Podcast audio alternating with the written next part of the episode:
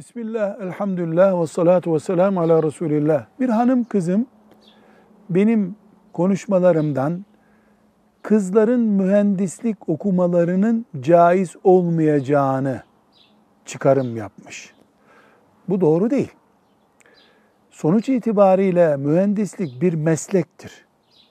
O mesleğin icrasında kadın acısından bir sakınca yoksa elbette mühendislik bölümünde de okunabilir.